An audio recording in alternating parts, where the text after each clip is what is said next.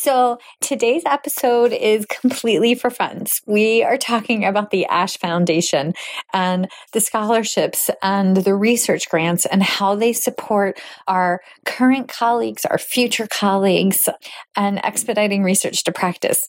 So, continuing on our gratitude journey for 2023. Oh my God, the year's still going. It hasn't ended. I am grateful Hell, I'm grateful for every single dollar that goes out that we're supporting because I have worked with students that were recipients of those funds. I've worked with colleagues that were recipients of those funds. And it truly does make a difference. I mean, sometimes that money is rent money so that the student can finish grad school because they wouldn't have been able to afford it otherwise. Other times it's that those funds allow for interprofessional education opportunities to occur so that we can better collab between two different professions. And y'all, those monies come from us. Those monies are that little checkbox come December when they say, Hey, do you want to donate $32 to the Ash Foundation? Yes, the answer is yes. So I am grateful that the monies have come because our students aren't hungry and research is growing. So, Ash Foundation, Y'all, I'm grateful for you. And folks, if you're coming to Boston, buy a ticket, meet me there. I would love to celebrate the awesomeness of this organization with you. I think their shindig is Wednesday night this year. So I'll see you in Boston.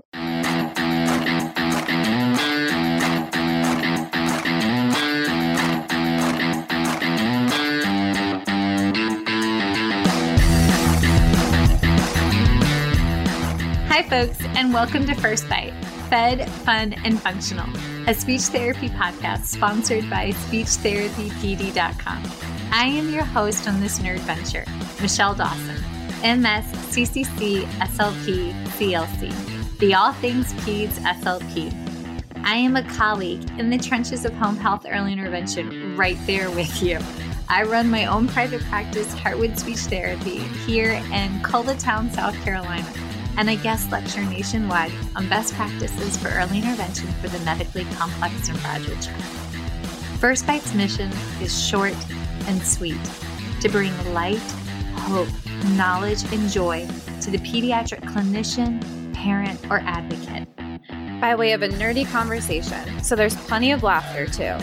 In this podcast, we cover everything from AAC to breastfeeding, ethics on how to run a private practice pediatric dysphagia to clinical supervision, and all other topics in the world of pediatric speech pathology. Our goal is to bring evidence based practice straight to you by interviewing subject matter experts. To break down the communication barriers so that we can access the knowledge of their fields. Or, as a close friend says, to build the bridge. By bringing other professionals and experts in our field together, we hope to spark advocacy joy, and passion for continuing to grow and advance care for our little ones. Every fourth episode, I join in. I'm Erin Forward, MSP CCC SLP, the Yankee by way of Rochester, New York transplant who actually inspired this journey. I bring a different perspective that of a newish clinician with experience in early intervention, pediatric acute care, and nonprofit pediatric outpatient settings. So sit back, relax, and watch out for all our squirrels and enjoy this geeky gig brought to you by SpeechTherapyPD.com right, everybody. We have an episode that I don't know how we managed to pull this off because I literally lost power on the first iteration with a fabulous double chin shock of all on video camera. And these ladies had to look at that shocked face for an extended period of time. But once the thunderstorm passed, we were able to regroup through cell phone usage and recreate it. So we're here today, and I am grateful that this all star lineup is sharing so graciously of their time for a topic that is incredibly important to expediting research to practice for our colleagues and our interprofessional practice partners. So, in case you're not aware, we are talking about the ASH Foundation today, which some of us may think it's an extension of ASHA, but it's actually its very own entity. Yes, there is overlap and support, but they truly are down to the nitty gritty details on pen and paper, i.e., computers, and laptops, two separate entities. And the work that they do funds our researchers, funds our future, funds the opportunity to make the world a better place. And we are better for it. And I am hoping that by the end of today, everybody has found a little bit of funny money or love money to donate to the Ash Foundation, or you will join us um, next month for the Ash Foundation 5K. So, without further ado, our first guest is Dr. Julie Barkmeier Kraemer, who is an actual board member of the Ash Foundation, but on her like Monday through Friday. She's a professor with the Department of Otolaryngology, Head and neck surgery, director of the Voice Airway Swallowing Translational Vast Research Lab, the clinic director of the Voice Disorder Center, and adjunct faculty at the Department of CSD at the University of Utah. Whew, that is a lot, ma'am. and we also have Julie Feuerstein, PhD CCC, who's an assistant professor with the School of Communication and Sciences Disorder at the University of Central Florida. And her focus is actually, this is kind of a topic I want to talk to her again in the future on. It's all about early communication and play. And she runs the ECAP lab at the University of Central Florida. And then we have Shirley Huang. PhD CCC SLP, who's a bilingual language developmental researcher. And I'm hoping I pronounced your last name correctly. And yes, yes. Everybody's laughing because they, they know how I I do struggle with multisyllabic words, which is why my youngest was in therapy.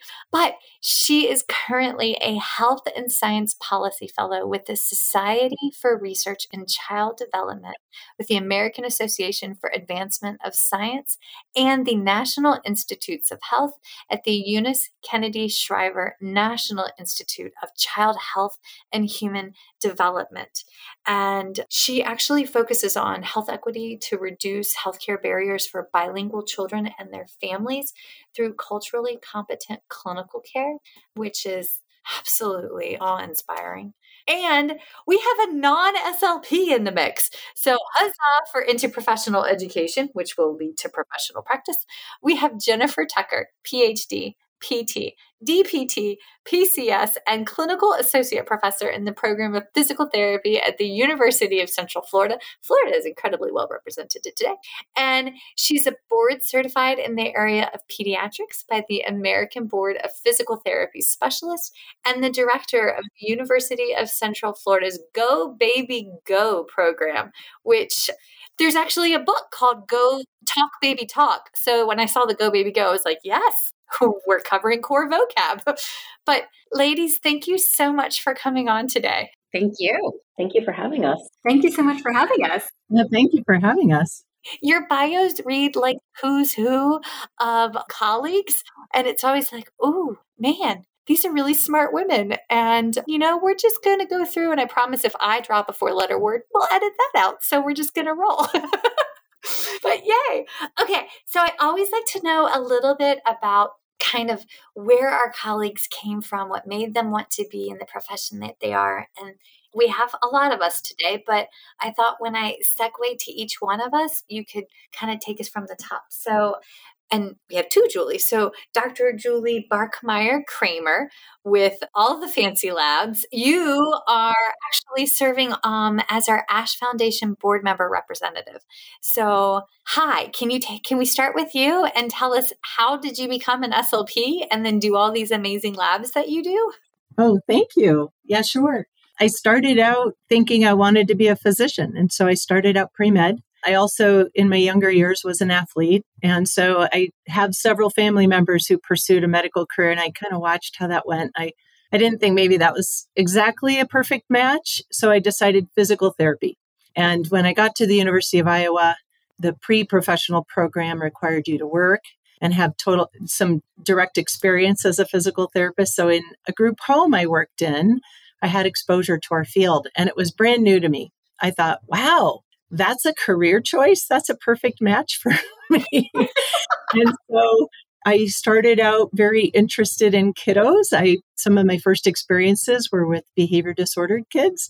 But when I got placed during my graduate training program at the VA hospital, I fell in love. So I found my my people in my place and I decided I wanted to pursue a career in the hospital with adults and really loved aerodigestive anything. So that's how I landed in this field. See, I love aerodigestive, but for the tinier size, honestly, when I was working with adults, every time I had to like remove dentures and do oral care, the boogers were too big. was like, that was not going to work for me because you can't retch on a patient. That's frowned upon. No, that would be frowned upon. Yeah.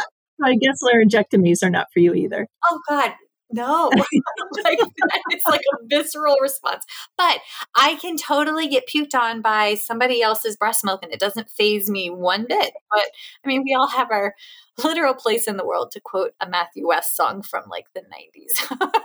but made myself old. Okay, so let's start with the very large question: What is the Ash Foundation? And preface this with I hadn't heard about the Ash Foundation when I was a graduate student. It just wasn't it wasn't on my radar. And then I got out in the world and I started working as a clinical supervisor for University of South Carolina for their outpatient practicums and they would send me CVs, student CVs and resumes to review for practicum sites. And a couple of these kids came through with Ash Foundation scholarships and I was like, well, that looks fancy.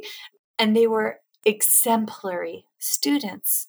And I mean, they sh- they strove and work hard. I think strove is a word. I don't know. It could be a regular past tense. That sounds weird. We're going to roll with it. If it's not, it's a new word. But they were dedicated, and that was my first experience actually seeing the Ash Foundation in action, and it was very awesome. To like awesome and like the not like hey man, cool, rad, but just wow, that's inspirational. So what is it? Yeah. No, it's a great question. And like you, I don't think I was aware of the Ash Foundation until I was on faculty. So, yeah. And so now I try to make a point to share about the Ash Foundation with students early on, starting as undergraduates going into graduate school. I like them to know about it. So, the Ash Foundation is the philanthropic arm of the American Speech Language Hearing Association that we commonly referred to as ASHA. And so, uh, as we know, ASHA is the National Professional Scientific Credentialing Association for over 220,000 members and affiliates, including audiologists, speech language pathologists, speech language hearing scientists, support personnel, and students. But the ASH Foundation is the nonprofit organization. And like you mentioned on the front end, it is separate yet linked with ASHA. So it operates slightly independently. And so we are a nonprofit organization funded in part by the tax deductible contributions of individuals, corporations, and organizations. And we support innovators. We try to spark innovation in communication sciences and disorders in our discipline. And our commitment is to give early support to promising researchers, students, and clinicians. We like to create a culture of quality research, helping to advance clinical practice, empower speech, language, and hearing professionals, and ultimately change individuals' lives, both our professionals in our discipline, but also those we serve benefit. And so we do that by providing resources to our scholars and investigators, explore forward thinking solutions, conducting groundbreaking research, we invest in big ideas. As our discipline's foundation, we can take some risks and fund novel ideas, accelerate discovery and treatment advances for millions of children and adults. And so for ASHA members, it's important to know ASHA members' dues can help support the professional journey by providing everybody who's a candidate with resources to grow and strengthen your practice. So a gift to the Ash Foundation will go beyond supporting your own career, but also support the trajectory of our whole profession. So we offer grants and scholarships, but we also have clinical achievement awards that recognize clinician accomplishments and contributions to our discipline. So, disclosure I know our next three guests have been recipients of some monies. I have not been a recipient of money, but full disclosure, I was a recipient of one of the state clinical achievement awards from the Ash Foundation a couple years ago. Wow, congratulations. I set up the very first pediatric feeding and swallowing lab at a university in South Carolina, like had never been done before. But PFD doesn't stop when you turn three and go to the public schools. It continues, it follows you, to quote the Kristen West. That is right. Yes. So, folks, when you get your annual dues reminder, which kind of cracks me up because that now comes out in the early fall, and I'm like, no, no, no, no, this is not in the budget. The budget will get paid with the last paycheck in December, like always. But when that annual dues reminders come out and they have that little checkbox for like a $25 donation to the Ash Foundation, may I ask you to check it? Because check it, make the donation, because it truly does go directly to the researchers. Also, I have it on good authority and from past experience that the Ash Foundation shindigs that they host at ASHA are amazing. There's always excellent mommy juice or daddy pints, as we call it in our household, available if you should like to partake. But it's a fun way to meet recipients of some of the scholarships and awards, as well as get to really know these people that are volunteering of their time to review countless applications for the scholarships. And, and I have also served as a reviewer. And to sit there and see the brilliance of our colleagues and what they actually are studying and want to put forth into the universe, it is very humbling and honestly freaking overwhelming to pick one. So, like, like we were just talking about how many applicants actually get awarded. And I think that it's something like 26%. 26% of the applicants? Wow. Yeah. So it's highly competitive. And I also I love that you're identifying the, the opportunity to, to make a donation when you do your renewals. But also one thing that was really instrumental for my interest in continuing to be a donor to the Ash Foundation when I became Ash Fellow and when I was awarded as an ASHA Fellow, several people made donations in my name. And I just can't even tell you what that felt like. I was so honored by that. And so, another very meaningful gift, if you're not sure how, if somebody's been awarded something or had an accomplishment you want to recognize, making a donation in their honor, they will receive notification of it. And it, it is incredibly meaningful when people do that. Or we have these fun, like you mentioned, we have several fun fundraising activities. So we have three coming up this month, July 14th. We have the Sunset Wine, W I N E, down. it's a room full of SLPs. They know what wine means. wine down with the Ash Foundation. And that'll be during the ASHA Schools Connect. That takes place in Long Beach, California. Then August 26th is our virtual 5K Walker Run event. You can do that virtually anywhere you are in the world. And then November 16th, during our ASHA convention, will be our event, an evening with the Ash Foundation. And that will take place in Boston, Massachusetts. And we'll be recognizing our awardees during that event. And this year's event promises to be wonderful.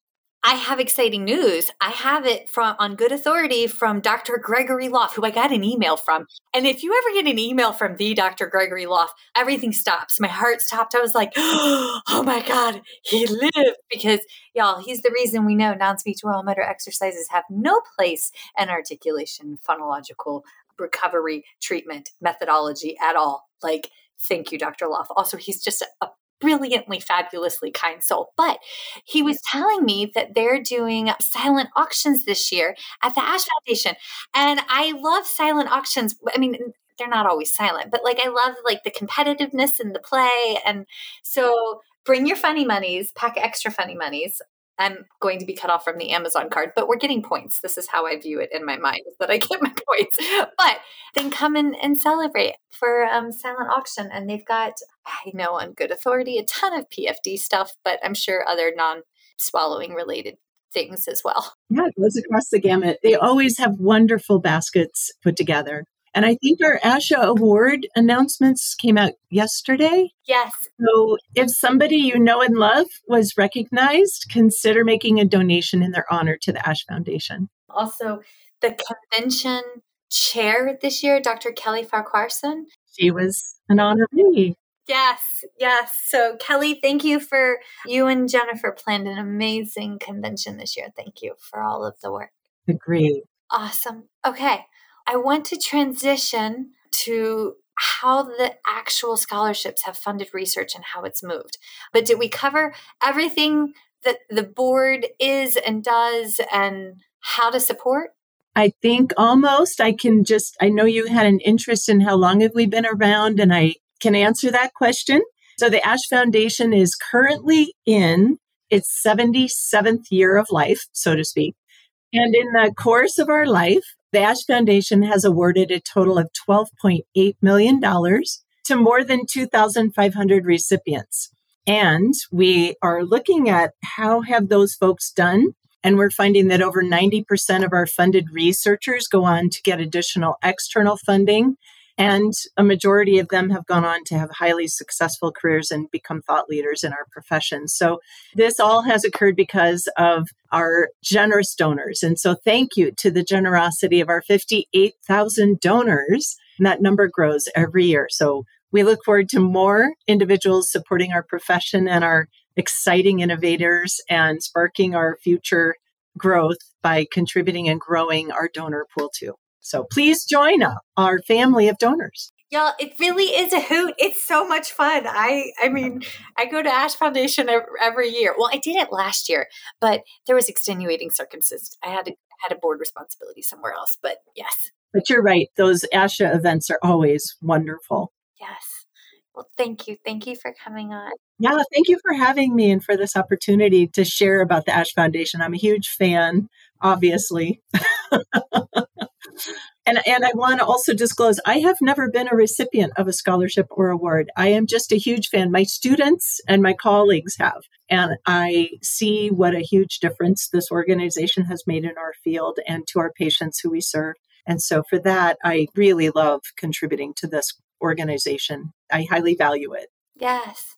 I'm telling you, it for all the negativity we put in the world about ASHA and Ash Foundation, when you actually like look at it, we should disseminate all negativity should be gone because there's so much joy and positivity of what's actually happened. It's kind of why we do this, but yeah. It's a high value on your dollar.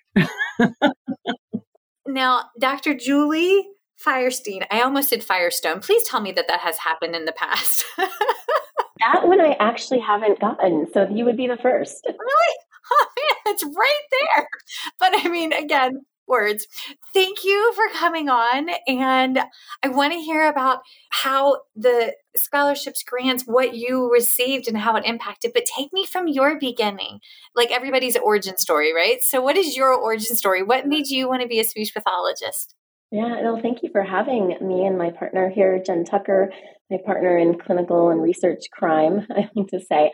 My origin story, I haven't thought about this in a long time, but I went to a very large private urban university as an undergraduate student and a I was an English major during that time, and I really had this affinity for language and particularly understanding how language helps us connect to one another and form relationships and how social communication serves such a valuable role in our in our place in the world. And I studied language for a while, but I was kind of a small fish in a very big pond at this university. And I had a roommate at the time who I had been placed with in the quad, as you do when you're an undergraduate student, who happened to be an upperclassman and she was studying CSD as a graduate student. And she said, You know, if you really love language and you want a job, you might want to come take a look at some of what's going on in the allied health profession. So I took her up on her offer and I observed some intervention, pediatric intervention sessions, and just knew at like a visceral level that this was the right fit. And I think it took just a week to change my major, and I never looked back. I haven't done therapy since we moved. So I hadn't like been like in a therapy session since the last week of March, and we're having summer camp, Scottish Rite camp here at JMU this week. Oh my gosh! And I was supposed to just be the supervisor, right? Well, today was water day. You are not keeping me, a Pisces, out of water. Like it's going to happen. And so I was right in there with the thick of it, like three, two, one, go. And then like with the sprinklers and stop. And and I was like, wait, I'm having too much fun. But you find it, right? Like it calls you, and then you're like, this is what I need to do. And yes, yes, it might be a pediatric. See, it was more than boogers, Dr. Julie, other Dr. Julie. The level of play, yeah. But so then you went through school. When did so how did Ash Foundation impact you? Where did that enter your walk? Sure. So it certainly entered a bit later. I was a practicing clinician for a number of years and had always had this interest in research floating around in my periphery and just happened to be at the right place at the right time and met a fantastic mentor in Dr. Leslie Olswang. And so I worked for her as a research clinician for a number of years and then joined her lab as a doctoral student. And Leslie is very, has historically been very active in the foundation. And so I credit her with introducing me to the great work that goes on in the foundation. And she really encouraged me to apply for some funding during my um, pre-doctoral training. And so I, I, applied for some funding as a doctoral student, and I received a graduate student scholarship that helped support my dissertation work. And I felt like from that introduction, I was kind of folded into this family that is the ASHA Foundation. And so I stayed connected with the foundation through the different activities that went on and so I remember selling tickets for the ASHA Foundation events at the ASHA convention. And then when I launched my faculty position here at UCF, I started and started thinking really strategically about where should I put those first grant external extramural applications and the researcher practitioner collaboration grant was just such a perfect mechanism for the type of work that um, I'm so motivated to do. And it really um, became um, sort of a no brainer that Jen Tucker and I should um, apply for this because it was a mechanism designed specifically to fund a team, a researcher and a clinical person as a team to go out and conduct intervention work or really cl- clinically meaningful work. Um, so it, the the mission of the foundation, and in particular the um, this this particular funding mechanism, was a natural fit, and we feel really fortunate to have been seen as a um, as competitive in that in that application process, and to have received that grant um, so many years later now in my academic life. Yes. So I think my my favorite part of what you said is that it was clinically meaningful. I'm super happy that you got the monies. That's amazing. But for like those of us that are in the trenches, right? Like my Monday through Friday has historically been early intervention. Like I am out there driving to patients' homes. And for those of us that are a little older, maybe a little hair dye going on, I went through school under the impression that research was lofty, far away, and not applicable, right? And I would love for nothing else to pull back that veil. And what happens in research, at least the researchers that I've been fortunate enough to meet and have on the podcast, it is directly applicable to my Tuesday afternoons when I was working in a double wide trailer in Red Bank, South Carolina, as applicable when I am in downtown in HUD supported housing in inner city Columbia, which is kind of funny because like it's all like 15 miles away if they're a pinpoint. Like you go from one to the other. Columbia is very small, but I love that it's clinically applicable. So, can you talk a little bit about the speech side of your research? Because then I want to go through alphabetically and then come back to the PT side with um, Dr. Jennifer at the end. But could you talk to us about the speech side? Like, how has this shaped your career? Like, what are we doing now? Of course. So, well, sort of the origin story of that work really begins at the University of Washington as when I was a doctoral student and working as a research clinician to investigate a particular intervention protocol that focuses on really supporting pre linguistic signals of communication for young children with really complex clinical profiles. Um, and we, I had the great um, privilege of working on this particular project um, with Leslie Olswang and Pat Dowden and exploring the efficacy of this and the effectiveness of this intervention. Um, but the one thing that we always were missing and didn't um, have the opportunity to further explore is how this intervention fits into um, really early intervention service delivery, which by nature um, is conducted in a team based approach with interprofessional collaboration. And so um, I feel like the baton was passed, and I was able to, um, with Jen Tucker's um, enthusiasm and support and this shared vision for um, how do we really support children who are um, living in complex bodies and have many medical needs in the earliest stages stages of life. You know, how do we support the um, the the you know developing the building blocks of pre-linguistic communication? So that's really what our work currently aims to do is to look at high quality um, early intervention for young children with complex needs in their families and to think strategically and systematically about how those components can be um, moved into our early intervention system so that they don't stay in the lab collecting dust or sitting in a in a research article on somebody's shelf. Well, nobody has hard copies anymore, but and, and some folder on your hard drive somewhere. I don't know. I like paper pencil. I'm pretty sure I have like everything on the Family Guided Routines based interview and like the supermodel right there, hard copy. I mean, everybody in EI has some McWilliams on their shelf, that's for sure. That's in that one. yes.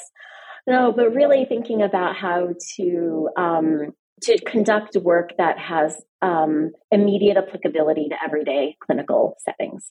Um, and the ASHA Foundation was very encouraging of that mission um, and provided us with the funding to get this work launched here at UCF. And, you know, together, Jen and I are just um, ultimately motivated by um, this fundamental belief that all children have agency and autonomy and capacity for play and communication and engagement. And as I'm sure Jen will describe, mobility. Um, and our job is to sort of unlock those doors and figure out those strategies that best support them and their families. Agency, autonomy, and capacity for play. That's like, yes, yes, that should be a tattoo or the opening of a book somewhere. I'm going to keep that for later. yes. But really, truthfully, that's so those are my patients. Those are the little ones that find me. So I'm going in and we're setting up AAC and like long term loan trials and like coaching caregivers on like how to engage with this. This is exactly what we need in our world because, again, folks, we have said this numerous times on the podcast. Early intervention is not a bag of tricks. Don't bring a bag of toys into that home and then take it away when you leave because the message you're telling the caregivers, whether or not you're stating it, is you have to have this toy in order to make language happen. And a lot of the times, the families that we're called to serve, they can't afford this. And so we have to take away those that approach and really get into seeking to understand what the caregiver's goals are. Also, one of the things that I find is that, and this may be an overstatement, but sometimes in our push to teach the ASHA Big Nine, we don't always teach the comorbidities and the basic technologies. So we have to align the caregiver's knowledge and understanding of whatever their child specific disorder disease is, especially when it's complex, with realistic outcomes given what we know about that. But that requires us on the professor end to make sure that when we're teaching typical language norms that we take into account yes but if you have this disorder disease diagnoses it could prolong this. You might have to go this route. And that tie back in, that's just a call to action. But like there, this is amazing. And just to follow up very briefly about on that, I would even I would take that maybe a step or a leap for, further and say not only for parents and caregivers but for ourselves. I've learned so much from working with a physical therapist. I can't imagine doing this work with these families without a motor therapist by my side. And so you know, through this interprofessional collaboration, Jen and I have been able to, I believe, provide higher quality services to our families who come through our doors um, and who participate in our research, as well as feed all of that learning back into our um, our educational programming for our graduate students in both the CSD and PT programs. And this particular grant mechanism from the ASHA Foundation has given us the latitude to spend time to do just that. So um, it's been it's been really beneficial from a variety of perspectives. Yes. And that's something that's really it's really difficult to teach IPE to IPP and put it into action. And I know that CAPCSD, Council of Academic Programs for Communication Sciences Disorders, it's a different entity that kind of streamlines how professors teach. Is that a good synopsis of that, right? They actually have an IPE, IPP initiative now. And so, like, they have guest lectures come in and talk about how do we bridge IPE to IPP. So, I don't know who you need to get a hold of to teach that, but that needs to happen because that early intervention, how do we actually teach that piece would be a presentation there would be phenomenal. Actually, we I know the person. I will do an intro. Thank you, Michelle. yes. Dr. Julie, thank you so much. Thank you. And like legit, thank you all for your work because that's going to change stars. So appreciate it. And then Dr. Shirley, you work for the government, and that sounds very terrifying and awesome. And if somebody had told me once upon a time a speech pathologist could work for like the government, like the man, and not just as like a professor, I'd been like, but really, are we allowed? Because it seems very mysterious and very cool. So, hi. Hi. Thank you so much for inviting me, Michelle. And I'm very happy to be here and yeah, absolutely talk about my my role and the work that I do. Yes. Okay, now how did you learn about the field of speech pathology? What is your origin story? I feel like we should have like dramatic superhero music for when we ask that question. So just imagine drums. Well, I I am bilingual myself, so I speak Cantonese, which is a Chinese dialect, and I grew up speaking Cantonese at home with my parents, with my family. And so I've always grown up with this love of language and culture. And um, kind of what uh, Julie had said too, like language being a tool to communicate with people, to connect with other people around the world. And um, recently, I've I've been reminded again about this passion that I have with language and culture. As I'm living in DC now, I um, recently joined this language exchange group where we just hop around at different restaurants, meet up with people who speak all different kinds of languages, and we just talk in in whatever languages and so I, I, get to practice my my cantonese my native language and i also had picked up french in college too so i get to practice that. And it's just wonderful to connect use language as a tool to connect with people. And so i came across this field of speech language pathology kind of randomly in college and i realized that it brought together brought my my my passion together um, and i like a helping field, this uh, health profession. And so I came across the speech language pathology profession and I started working in um, as a clinician in Boston's Chinatown and doing a lot of bilingual evaluations, working with this um, Chinese American immigrant population and seeing the health disparities that exist among this population and their difficulties in accessing and navigating healthcare and special education services. And so I wanted to um, do more research, learn about these disparities, learn about bilingual language development. How can we uh, accurately assess and treat this population? And so that was when I pursued my PhD in um, in bilingual language development.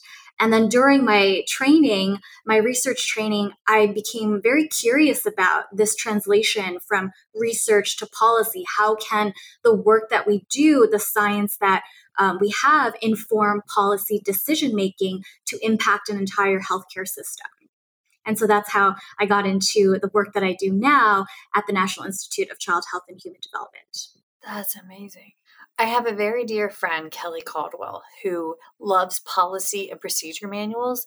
They're I don't know, her novels. And she can read, I mean, she just delves into a policy and procedure manual and just tears it up, builds it, and puts it back. And she's like, oh, but you have to see line item four and point two. And I'm like, how do you remember that? And she's like, I don't know, but it gets me excited. but I appreciate her enthusiasm for that because the fact that we need individuals that can go in and see how to take our science and put it into a policy because that will guide our practice, right? Like that's the very first time I ever heard of anything like this was um, Dr. Lemmietta McNeilly. I saw her talk on the World Health Organization, and I think I was maybe a year out from being SEED. And this woman comes in and she spoke with passion and just she could command a room just by her presence, right? That was very, very very humbling to watch. But I hadn't even heard of the World Health Organization up until then, much less the fact that there's um, quality of life indicators and, and they have all of these tools available. Also, folks, if you don't know that I exist, don't feel bad. I didn't either. Thank you, Dr. Lemmietta. But also, please go check the WHO models because they're phenomenal. But how did you hear about Ash Foundation and how, like, did you get a scholarship for your PhD or for your research? What happened? Yeah, so I had not known about um, the ASHA Foundation I until I was um, doing my PhD program, and I'll be honest, I needed some scholarship money. I was a poor graduate student, and I was just kind of searching, and then came across the ASHA Foundation. Um, but yes, that was the initial draw. But in all seriousness, what this money and this grant allowed me to do was to give me the space to do community engaged research. And community engaged research is not easy. It is risky, it is challenging, and things do not always go to plan. It requires a lot of time energy and thoughtfulness, but I believe in the importance of my work and the positive impact it could have on underserved children and families from culturally, linguistically diverse backgrounds. And so I needed the resources to give it my all, to do this important community engaged research. And um, in my work, I traveled to Head Start programs and I set up lab um, in the community, worked with research assistants from another state in different time zones, worked with parents and teachers in the community. And this is not common among graduate students. And so already community engaged research is already complicated. And so I needed to allocate my energy, my time to focusing on just doing the research. And then COVID hit and it upended all my plans. And I had to figure out new ways to conduct community engaged research remotely and new ways to remain connected and maintain my trust with the communities who are already disproportionately um, impacted by COVID um, and are less likely to participate in research, particularly during this time. And so while I joke that the initial draw was to alleviate my financial stressors, but what this grant allowed me to do was to put my time and mental energy to dedicate solely on conducting my community engaged research during the height of COVID when I needed to respond to the changes in the world. I just have to start with the raw honesty of being the broke college student because I just found out that the Panera down the street from the university if you walk there every two hours, you can get a free tea or like a refill on your tea. One of the students told me, but they close at two o'clock. So I've been they have really good guava papaya tea. And she was like, uh, she goes, I'm a broke college kid. She was like, we appreciate the free refills every two hours. So as soon as you said that, I was like, I, I'm a broke professor. I too appreciate the free, free refills every two hours. But sorry, it just made me giggle in my head and I had to share why I was laughing. It's such a serious moment. But now, did you, and this is me being nosy, because of COVID, did you have an to like add more time on to your actual overall studies? Did it waylay the process? Because that happened to one of my dear friends, Dr. Rebecca Wada. It took her an extra year to conclude her PhD studies because of how COVID impacted her research. I'm so glad that you asked that. And um, I, I know exactly what you're talking about because certainly it impacted a lot of my fellow colleagues in um, who were completing their PhD program.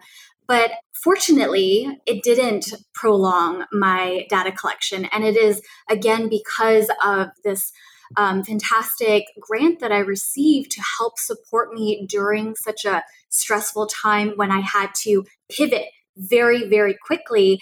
And when nobody knew what to do during COVID, nobody was prepared for collecting data remotely during COVID when everybody had to stay home. And so, fortunately, I was able to allocate my, my time and my energy into focusing on coming up with creative ideas to um, help to, to recruit I had to kind of shift gears with my leadership and management style, managing a remote research assistant team and figure out new ways to recruit participants, working on uh, writing a news article in a bilingual Chinese newspaper to reach out to the Chinese community to um, recruit this population for my, my research study. And um, coming up with just a lot of creative ways to try to pivot from um, pivot during COVID.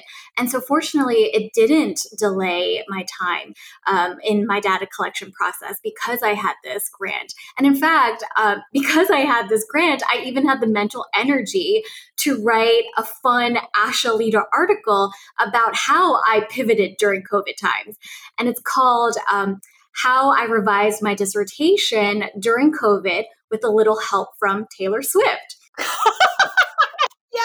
And I think any researchers, regardless of whether you're a fan of Taylor Swift, would appreciate what it was like to pivot research during COVID time.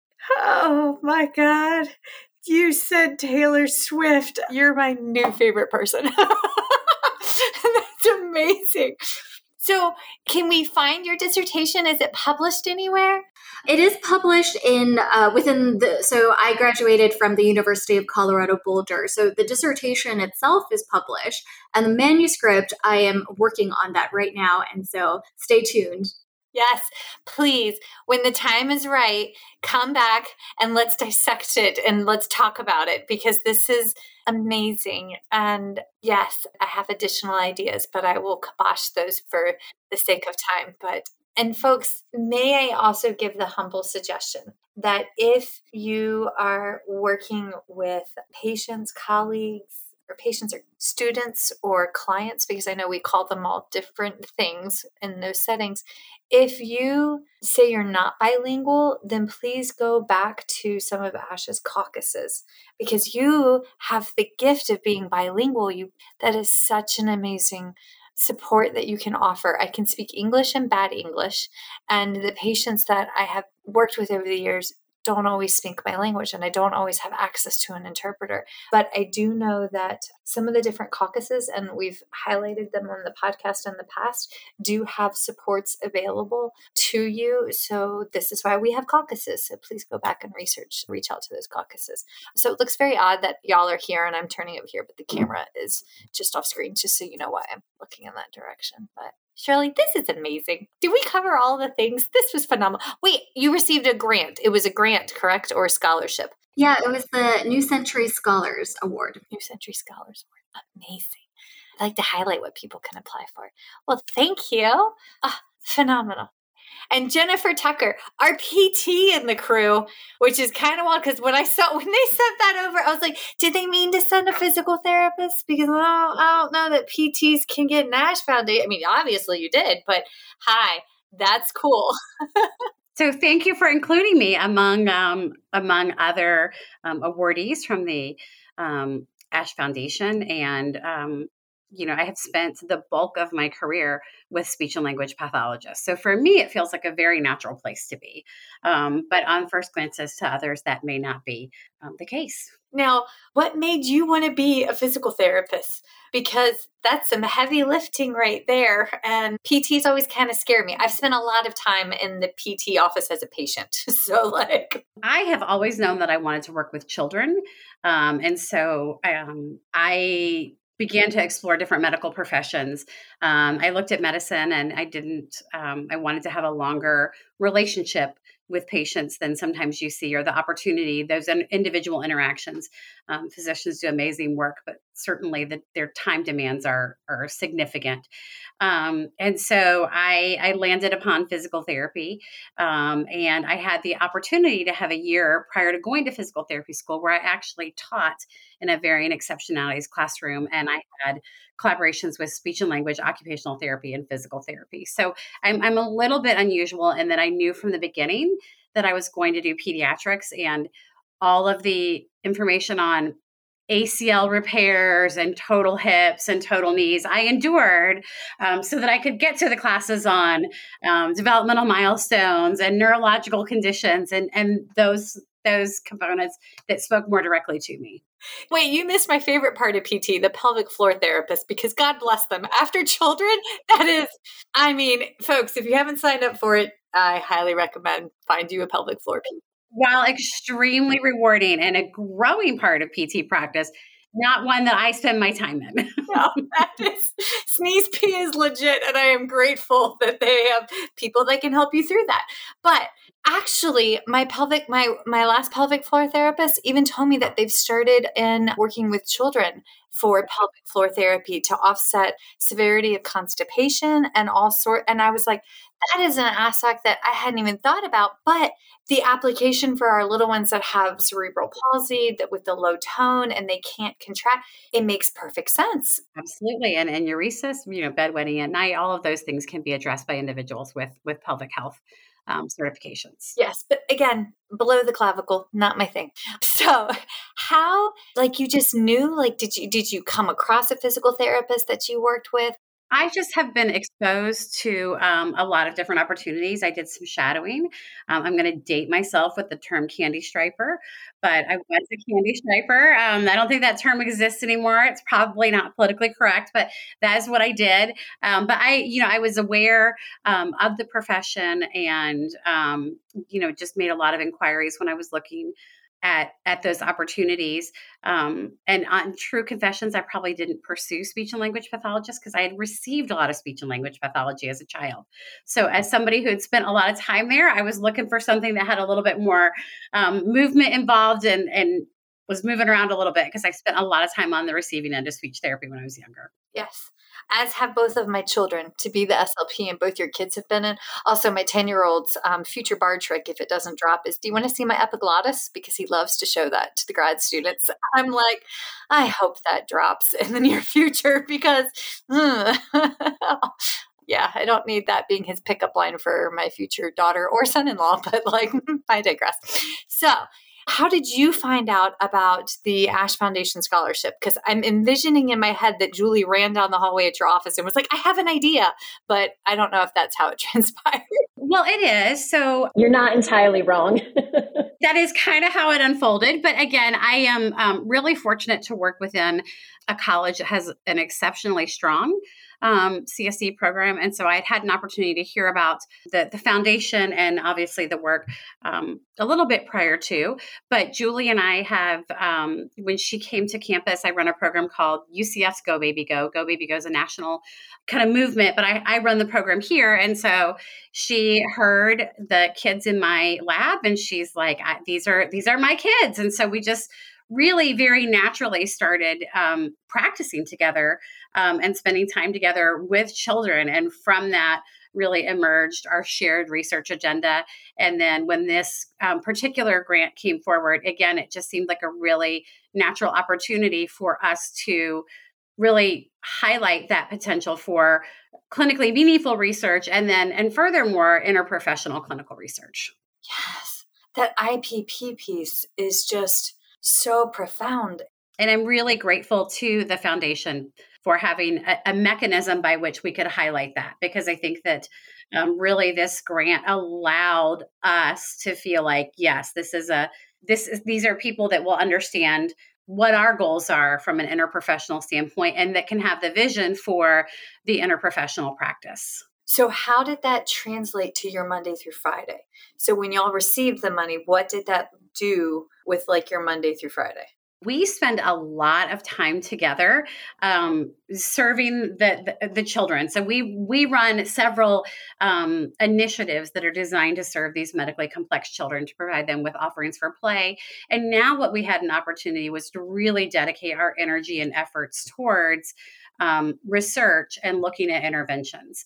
So it really has given us dedicated time to look at intervention development um, and to really document it for the purposes of really scaling it up and getting it to clinicians um, as quickly as possible. So that I think has been um, the greatest gift is just to have an opportunity um, for that dedicated time and um, to do it in a way that um, gave us the freedom to to be funded for research in the way that we practice and those those those are not always natural opportunities. So we've been able to, you know, spend time in the lab serving children and really are excited about what um, we believe will emerge from that and what those implications are for practice. Because in early intervention, um, we know that it is about interprofessional practice. That really is the the foundation of early intervention. So for us, this just made um, the most sense in terms of being in alignment with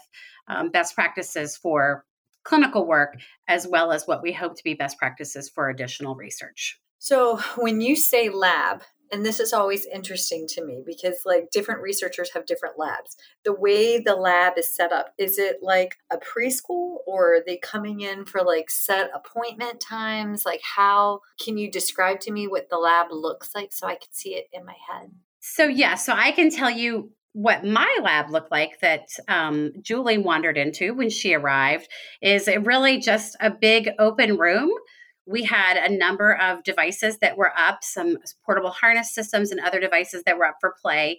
And we had children in our lab with their parents and we were playing.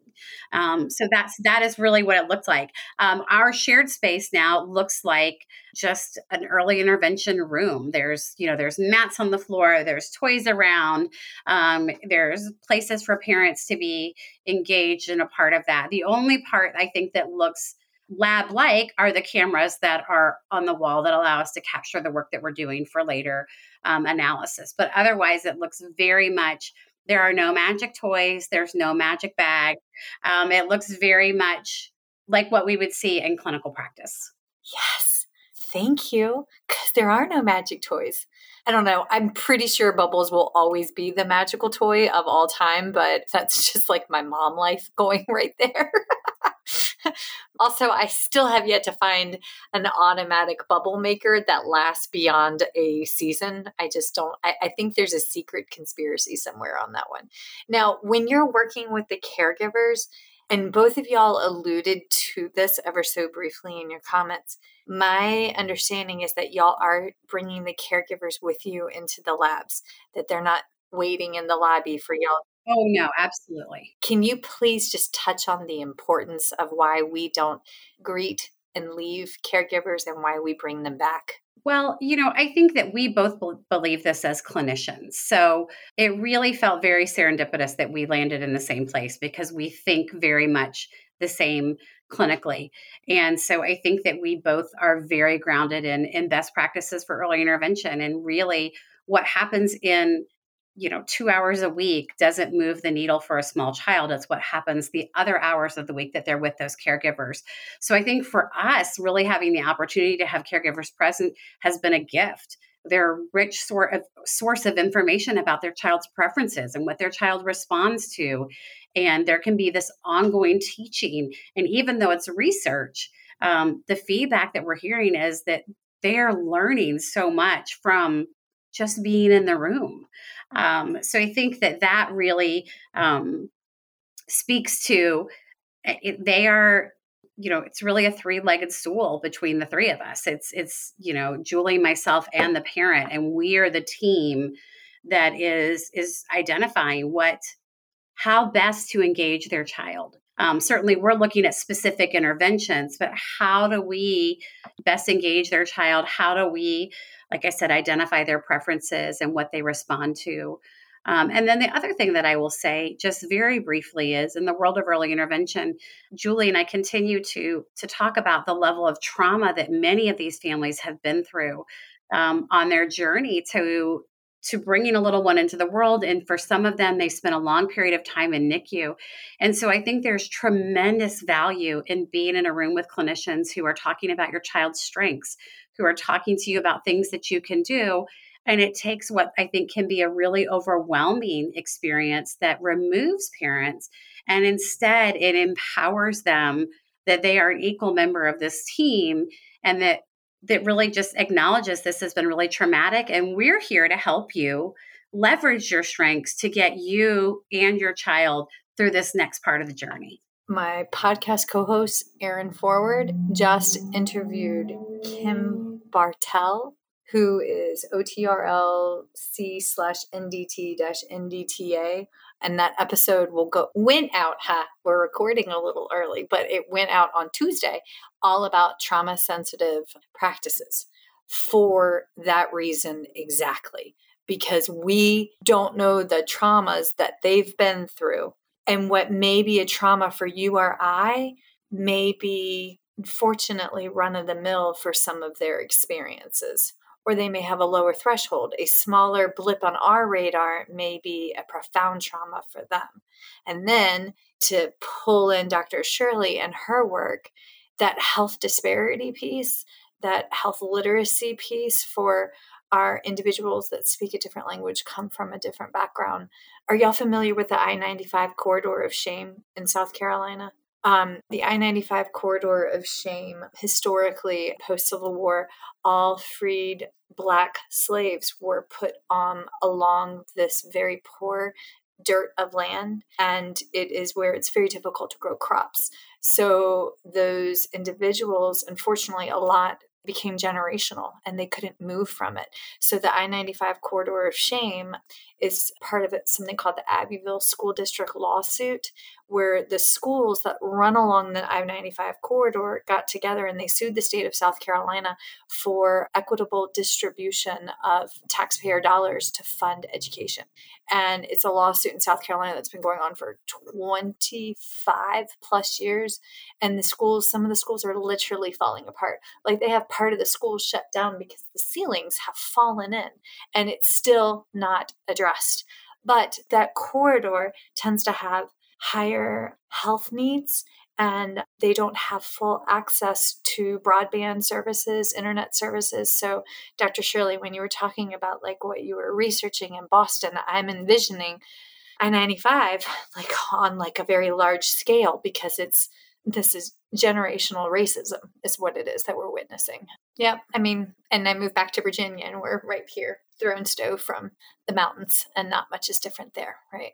So it is profound to me how each one of y'all's work intimately overlaps and it's right there, and how because of your work, we will have policy and practices so that my Monday through Friday will become easier from an intervention perspective. And that is just very, it's very humbling and makes me cry a little, but like in a happy, my Irish eyes are leaking kind of way. So thank you. I know we hit our hour very quickly, and I honest to God just kind of want to have you all all back just to kind of talk about all this in detail because this is freaking cool stuff. I like research to practice, it makes me happy. But do we cover everything that y'all wanted to share about your research and about what the foundation has meant for y'all and for our fields? Yeah, I think so. Thank you so much, Michelle. Dr. Shirley, good. Yeah, I think so. Beautiful. And Je- Dr. Jennifer, yes? No, I think so. Well, thank you. And the other Dr. Julie, who sits on the board, thank you. This is bloody hell, y'all are doing cool work. This is awesome. So please keep giving away money. I promise to buy adult beverage tickets if you continue to give away money. well, folks, let's go through. If you have what Grandma Wood would call a little bit of love money lying around at the end of the month, then please check out the Ash Foundation. You can find them on LinkedIn. You can also find them on, they now have a Instagram account, thanks to, I believe it is Kelly. Kelly runs the Instagram account, I think. So you can check them out there. Also, we'll have it hyperlinked into the show notes at the end. As always, hit us up on First Bite Podcast. You can find us on Instagram, Facebook, and Aaron and I have individual accounts on LinkedIn. Also, this week we rolled out our very first Research Wednesdays where we're actually interviewing the researchers on the First Bite Instagram account. So if you're not familiar with that, two Wednesdays a month, we are going to be directly interviewing the researchers because as much as I love a good tick of the talk and a good reel, sometimes I think the information gets misconstrued and twisted and the message could be lost. So, Research Wednesdays is Erin and I's attempt to elevate the voices of those that are conducting the work to grow our clinical skills. So hit us up there. We just had Dr. Amy Delaney with Marquette Peds Feeding Lab on, and at the end of the month, we're having Meg Simione. Meg, I got it that time because you taught me the hand trick on to talk about caregiver coaching for pediatric feeding disorder. So there we are. But ladies, thank you so much for coming on. Feeding Matters guides system wide changes by uniting caregivers, professionals, and community partners under the Pediatric Feeding Disorder Alliance. So, what is this alliance? The Alliance is an open access collaborative community focused on achieving strategic goals within three focus areas education, advocacy, and research. So, who is the Alliance? It's you. The Alliance is open to any person passionate about improving care for children with a pediatric feeding disorder. To date, 187 professionals, caregivers, and partners have joined the Alliance. You can join today by visiting the Feeding Matters website at www.feedingmatters.org. Click on PFD Alliance tab and sign up today. Change is possible when we work together. That's a wrap, folks. Once again, thank you for listening to First Bite, fed, fun, and functional. I'm your humble but yet sassy host, Michelle Dawson, the All Things Peds SLP. This podcast is part of a course offered for continuing education through speechtherapypd.com. Please check out the website if you'd like to learn more about CEU opportunities for this episode, as well as the ones that are archived.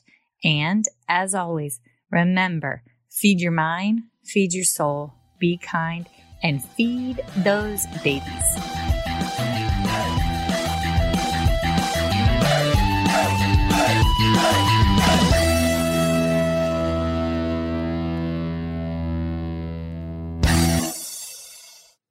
Hey, this is Michelle Dawson, and I need to update my disclosure statements. So, my non financial disclosures. I actively volunteer with Feeding Matters, National Foundation of Swallowing Disorders, NFOSD, Dysphagia Outreach Project, DOP. I am a former treasurer with the Council of State Association Presidents, CSAP, a past president of the South Carolina Speech Language and Hearing Association, SCISHA, a current Board of Trustees member with the Communication Disorders Foundation of Virginia, and I am a current member of ASHA, ASHA SIG 13, SCISHA, the Speech Language Hearing Association of Virginia, SHAV, a member of the National Black Speech Language Hearing Association NBASLH, and Dysphagia Research Society, DRS. Additionally, I volunteer with ASHA as the topic chair for the Pediatric Feeding Disorder Planning Committee for the ASHA 2023 convention in Boston, and I hope you make it out there. My financial disclosures include receiving compensation for First Bite podcast from speechtherapypd.com, as well as from additional webinars and for webinars associated with understanding dysphagia, which is also a podcast with speechtherapypd.com. And I currently receive a salary from mm-hmm. the University of South Carolina in my work as adjunct professor and student services coordinator, and I receive royalties from the sale of my book, Chasing the Swallow Truth, Science and Hope for Pediatric Feeding and Swallowing Disorders, as well as compensation for the CEUs associated with it from speechtherapypd.com. So those are my current disclosure statements. Thanks, guys. The views and opinions expressed in today's podcast do not reflect the organizations associated with the speakers and are their views and opinions solely.